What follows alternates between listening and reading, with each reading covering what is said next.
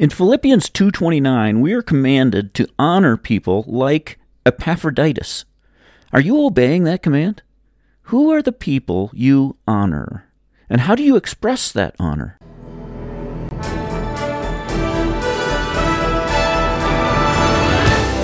Welcome to the Food for Your Soul podcast, where we apply the Word of God to the hearts of men and women to stoke the fires of your delight in Christ. Here's your host, Dr. D. Richard Ferguson. The whole congregation sat in stunned silence at the news. You could hear a pin drop. On the one hand, they were glad to hear that Paul was at least still alive. I mean, that was great. After going so long without hearing anything from him, a lot of them figured that Paul was dead. I had a feeling, though, that he was alive. When they announced that he was in prison, though, my heart just sank. And that means he's going to appear before that maniac Nero, and I just can't imagine that's going to go well. My mind just filled up with thoughts about what it must be like for him sitting in that prison in Rome. You know, it's a lot different than what you think of as a prison. Back in our day, he, the state didn't supply warm clothes and food and all that. That had to be supplied by your friends and family. I, just, I wonder, does Paul have someone there in Rome who can do all that for him, who's, who will do it. The more they talked about it, uh, the more I sat there and my heart just ached for Paul. And not just for Paul, but for the work of the gospel. What's going to happen to the work now? What's going to happen to the gospel? I mean, this is Paul. This is just a major blow. Anyway, the silence actually started to give way as all the rest of the folks began to wonder out loud the very same things I was thinking. And so there's a little bit of a murmur, rumble of conversation, but went right back to dead silence when the pastor looked straight at us and then dropped the bomb on us he started by saying, well, once again, you've all been incredibly generous. Uh, I, I, know some of you are even struggling to put food on the table, and yet this offering that you took for, that we took for Paul, it's so generous. Just like all the other times, this is going to be enough money to really take care of Paul for quite some time. And, you know, when he announced that, everybody's real happy about that part. What caused the silence was the next thing he said. He said what we all knew. He looked at the money and he just said, obviously this money isn't going to do Paul any good sitting here. Somebody's got to take it to Rome. And that, you know, like I say, we all knew that, obviously, just like all the other times we, we had an offering for Paul. We, somebody had to take it, but, but those times, Paul was right here in Macedonia. Now, he's 800 miles away. I mean, going to take this money, that's going to be a big deal. That means somebody's going to have to walk all day, every day for like a month and a half cross all the way across Macedonia, cross the Adriatic Sea, cross all the way across Italy. It's going to be an arduous trip, dangerous trip. I mean, carrying that much money, that's not safe. It's not like you've got a Wells Fargo truck or something. I mean, you, you, whoever takes that money, I'll tell you right now, they better have a sword with them and they better know how to use it. But even scarier than that, what about Rome? I mean, what about when you get there? I mean, Nero has Paul in prison for preaching the gospel. What's going to happen to somebody that goes there to help Paul? I mean, what good is it going to do Paul uh, if one of us just joins him on death row? All these thoughts are racing through my head. And as I was thinking all that, I just found myself on my feet going forward. I mean, I couldn't help it. I realized this means I'm going to have to quit my job. I'm going to have to say goodbye to my friends and my family, maybe forever. People I love leave the home I love. It's dangerous, it's scary, it's all that, but I, I, there just isn't any question in my mind. I've got to go. I've got to go. There's just no way I'm going to leave Paul sitting there in prison in Rome without any help. I'm going. I may not be a preacher or a leader or a teacher or any, have any special gifts or anything flashy or anything, but I can carry a bag from point A to point B. And so I'm going. And so even before I realized what I was doing, I heard words coming out of my mouth. I'll go. And I was committed. And, and I told him, not just to drop off the money, I'm going and I'll, I'll stay there. Long term. However long, as long as I can be of use to Paul. That's what I'm to do. Well, it took a couple of days for me to, you know, get all my stuff in order and everything ready. And so, anyway, the journey went well for the first week or so. We made, we had made it, I think, well, maybe about 80 miles outside of Berea, and then it hit, and that's when I started going downhill. And I'll tell you, I have never been that sick. We, we made it to this little village where there was a doctor and he told me, he just told me flat out, go home. Go back home. You need to get, if you go home, get some bed rest, you'll, you'll probably be alright, but if you keep going, you try to cross the Adriatic, you try to go, you, you, you won't make it halfway to Rome, you'll be in a coffin. Yeah, that's true. that is what the doctor told him, and we told, we pled with Epaphroditus, come on, man, you gotta go back home. Be reasonable. I mean, what, what good is it to do Paul if you die trying to cross the Adriatic Sea somewhere? And we, we, we, we tried to talk to him, but Epaphroditus just kept talking about Paul and the work of the gospel and to be, you've got to do this, and he just, there was no reasoning with him. So we kept going, we kept plugging ahead. You know, we'd walk five, six hours and then Epaphroditus would collapse in a heap and we'd have to stop and rest and the farther we got, the worse it got until finally it was getting pretty obvious. Our dear friend Epaphroditus, he wasn't going to make it. Didn't look like it. And you know, in those days, we didn't have medical care like you have. I'm telling you, back then, when someone got that sick, they almost never recovered. Very, very rare that someone would get that sick and ever get better. It just didn't happen. So we, you know, we shed a lot of tears. Epaphroditus, he was a good man. man so young, so, so heartbreaking that something like this would happen. There was this real nice couple that we met. They were coming the other way, uh, and they told us they were going to pass through Philippi. And so we asked them, "Would you please just give the news, tell them what happened to, to Epaphroditus, so they so they know?" And they said they would. Well, we actually finally did make it to Rome. You know, Epaphroditus, he's one tough guy. He's amazing. I've never seen anyone push ahead like that when they were that sick. But he was determined he was going to get that gift to Paul or die trying. I don't know if that's exactly how it happened. That's a, a possible scenario that fits all the data that we have. Uh, I'm not sure exactly what, what all happened, but I can tell you this. Here's what we do know. Epaphroditus did almost die of his illness, but the reason he almost died from that illness was because he intentionally made a decision that put his life at risk. You can see that. See in verse 27 there, Philippians 2, 27, he says, uh, indeed he was ill and almost died, but then look at verse 30. He almost died for the work of Christ, risking his life. So it's not just that he happened to get sick and almost died. He, he almost died because he made a decision knowing that that decision would put his life in jeopardy. Why? Why did Epaphroditus make that decision? Because he was just like Timothy. He put the interests, the spiritual interests of others ahead of his own personal interests. One thing you'll notice if you read through this chapter is that the first half of chapter 2 is loaded with commands. The second half of the chapter, there are none except for in one verse. Right at the very end, verse 29, this is the only thing that we're told to do in this whole section. Verse 29, welcome him in the Lord with great joy and honor men like him. That's the command honor men and women who are like Epaphroditus. Welcome them with great joy and honor them. The church in Philippi is a great church, probably the best church in the world as far as we know at the time. Uh, I think Paul's favorite church. Uh, but they're having a problem with disunity because of selfishness. The people are starting to become selfish, and selfishness leads to bickering and fighting 100% of the time, guaranteed. And so Paul hears about that. He begs them at the beginning of the chapter. He's just like, if you've received any kindness from God at all, if Jesus has ever been a little bit nice to you, just please come together in unity as a church. And here's what it looks like coming together in unity. Here's what that looks like. Look at verse 3. Philippians 2 3. Doing nothing out of selfish ambition or vain conceit, but in humility considering others more important than yourselves, each of you looking not only to your own interests, but also to the interests of others. That's what we're supposed to do. And it's not easy. Right? It's, it's hard. It goes against all of our natural instincts. It goes against everything the culture tells us to do. How is it even possible to live that way? What does it even look like for a person to live where your interests are more important than mine? Paul says, you want to know what that looks like? Just look at Jesus.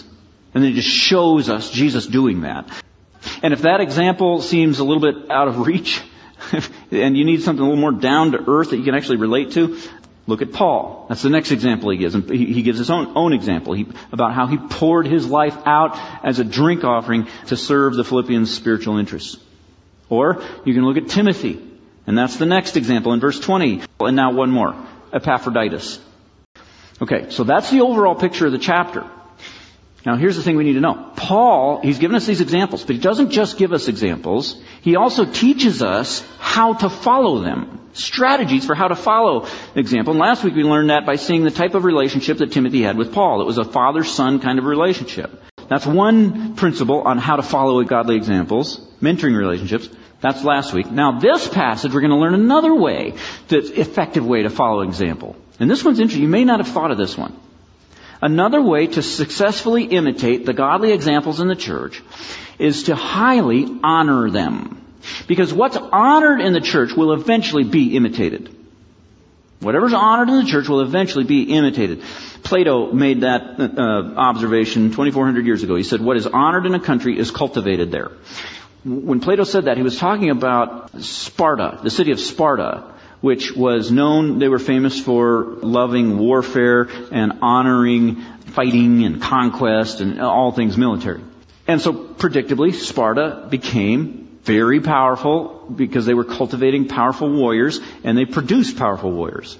Because whatever's honored in a culture, that is going to be cultivated there and people are going to aspire to that. Athens, where Plato was, it was different. They honored intellect, and so they ended up producing some of the great philosophers that are still being studied to our day. What a culture honors, it will cultivate. And you can see that today even in our culture, right? The stuff we honor gets cultivated, even the bad stuff, right? I think of that with regard to sexual immorality and gender confusion. First it was fornication, having sex outside of marriage, before marriage. Then was homosexuality, and then transsexualism. And you can just, transgenderism, just one after another. All three of those used to be frowned on in our culture. And then one by one, the culture would take, make movies or music that portrayed those things in a positive light. Had characters that did those things, but they're heroes. And, and the more it was honored, the more that stuff started being produced in our culture. What a culture honors that it cultivates. And that process is, is observable not just in the culture as a whole, but also in, in your individual life. Isn't it true that if you look back, you can track some of the trajectory of your life by who you admired at the time? Good or bad, whoever you admired, didn't that bend the movement of your life as you're growing up? And it's the same way in the church. And that's the point Paul's making here. Paul commands us to honor men like Epaphroditus, not just because they're worthy of it. I mean, that's good enough reason to do it right there. But also because in honoring them, we will create a culture that will cultivate more of that. We'll end up imitating that. So one of the keys to imitation is honor. Take the people we want to imitate and honor them. Lift them up. Celebrate them. Make a big deal about them. That's one of the responsibilities of the church. God commanded it. You, you think of all the responsibilities the church has. Do you think of that one? Honor men and women who are like Epaphroditus. It's a command. It may be, I think, that the church in general has become so concerned about not giving too much honor to men that we've gone too far in the other direction and not given any honor to men. I mean, we don't give honor where honor is due, which is commanded in Romans 13:7. That's talking in the context of honoring our civil authorities. If that would apply to unbelieving government officials, how much more would it apply to men and women in the faith who love the Lord Jesus Christ, who are worthy of honor? So, honoring the people we want to imitate is something that we're called to do. I think we don't do it much in the church. I'm guilty of not doing it. I think the culture, the world actually does it better than we do. They make a huge deal about the people they admire. And, and, and it works. they produce more. I mean, uh, they, they produce more of those kinds of people. You pay $20 million to an athlete, and guess what? Athletes start coming out of the woodwork. Everybody wants to be a superstar athlete, right? Because they want to aspire to what's honored in our culture. I just wonder, are there any kids who, any of our kids who come here and see how much a humble person is honored and respected at Agape and they, they aspire to want to be like that? I want to be like that. Does that happen? The kids grow up here seeing selfless people or generous people or gracious people or zealous people or committed people and they, they see how highly honored and respected those people are and they just want to grow up and be like that because of how much we celebrate that. Of all the church traditions that exist, can you think of any church tradition that's designed to honor men and women who are like Epaphroditus? There should be, right? It seems to me since we have an explicit, direct command in the Bible to do it, that would be a good tradition. Why don't we do that more? Why doesn't the church obey this command more? I can speak for myself. I think I think it's probably the same reason I've failed to do it. I, it's because we watch the world go overboard with honoring men. I mean, they not only honor their heroes, they practically worship them, right? And they just go too far. And I think the church sees that. It's like, we don't want to do that. So we go all the way in the other and throw the baby out with the bathwater. We don't, we hardly honor people at all. I'll give you an example. I was my first year in college. I went to the master's college just shortly after, I think it was one year after John MacArthur became the president there. And I didn't have a vehicle, so I just had to bum a ride to church every Sunday. And finding a ride to John MacArthur's church at John MacArthur Seminary was next to impossible. It was really hard to find anybody that was going to that church. They didn't want to go there, and it wasn't because it wasn't because they were concerned about doctrine or anything. Obviously, they're going to his school. The reason they didn't want to go to his church is just for fear of being labeled a MacArthurite. You know, they were just worried about that. they just they didn't want to be thought of as like a groupie or something, you know, and so they were, they they wouldn't go to his church. So, so they passed up the opportunity to sit under the preaching of one of the greatest Bible expositors of our time, just so that they wouldn't be uh, accused of showing honor to a man. Timothy wasn't afraid of being called Paul's groupie. I don't think. can, I mean, he he was he was a, a, um, a follower. We can give honor to those to whom honor is due without uh, idolizing them. We don't have to idolize. We don't have to lift, go overboard and lift people too much. But we do need to honor them. We must honor them. It's commanded. And it's not just commanded in this verse either. We see it in other places. 1 Timothy 5:17 says the elders who direct the affairs of the church well are worthy of double honor, especially those who labor at preaching and teaching.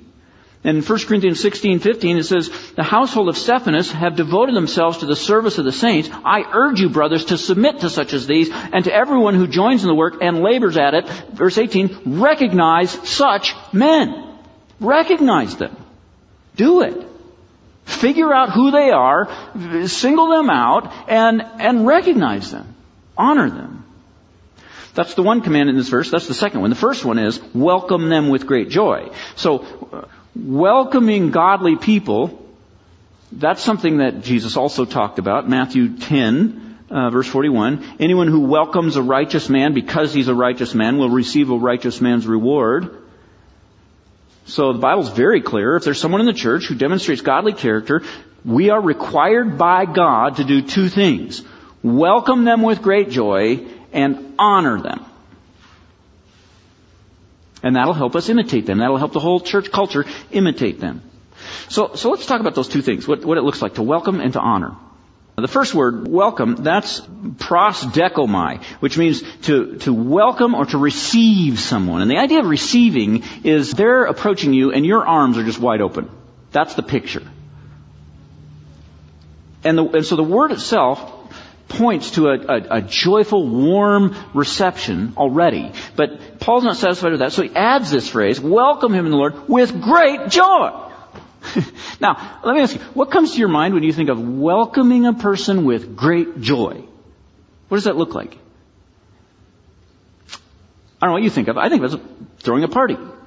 Right? Isn't that what it, how you welcome someone with great joy? A party.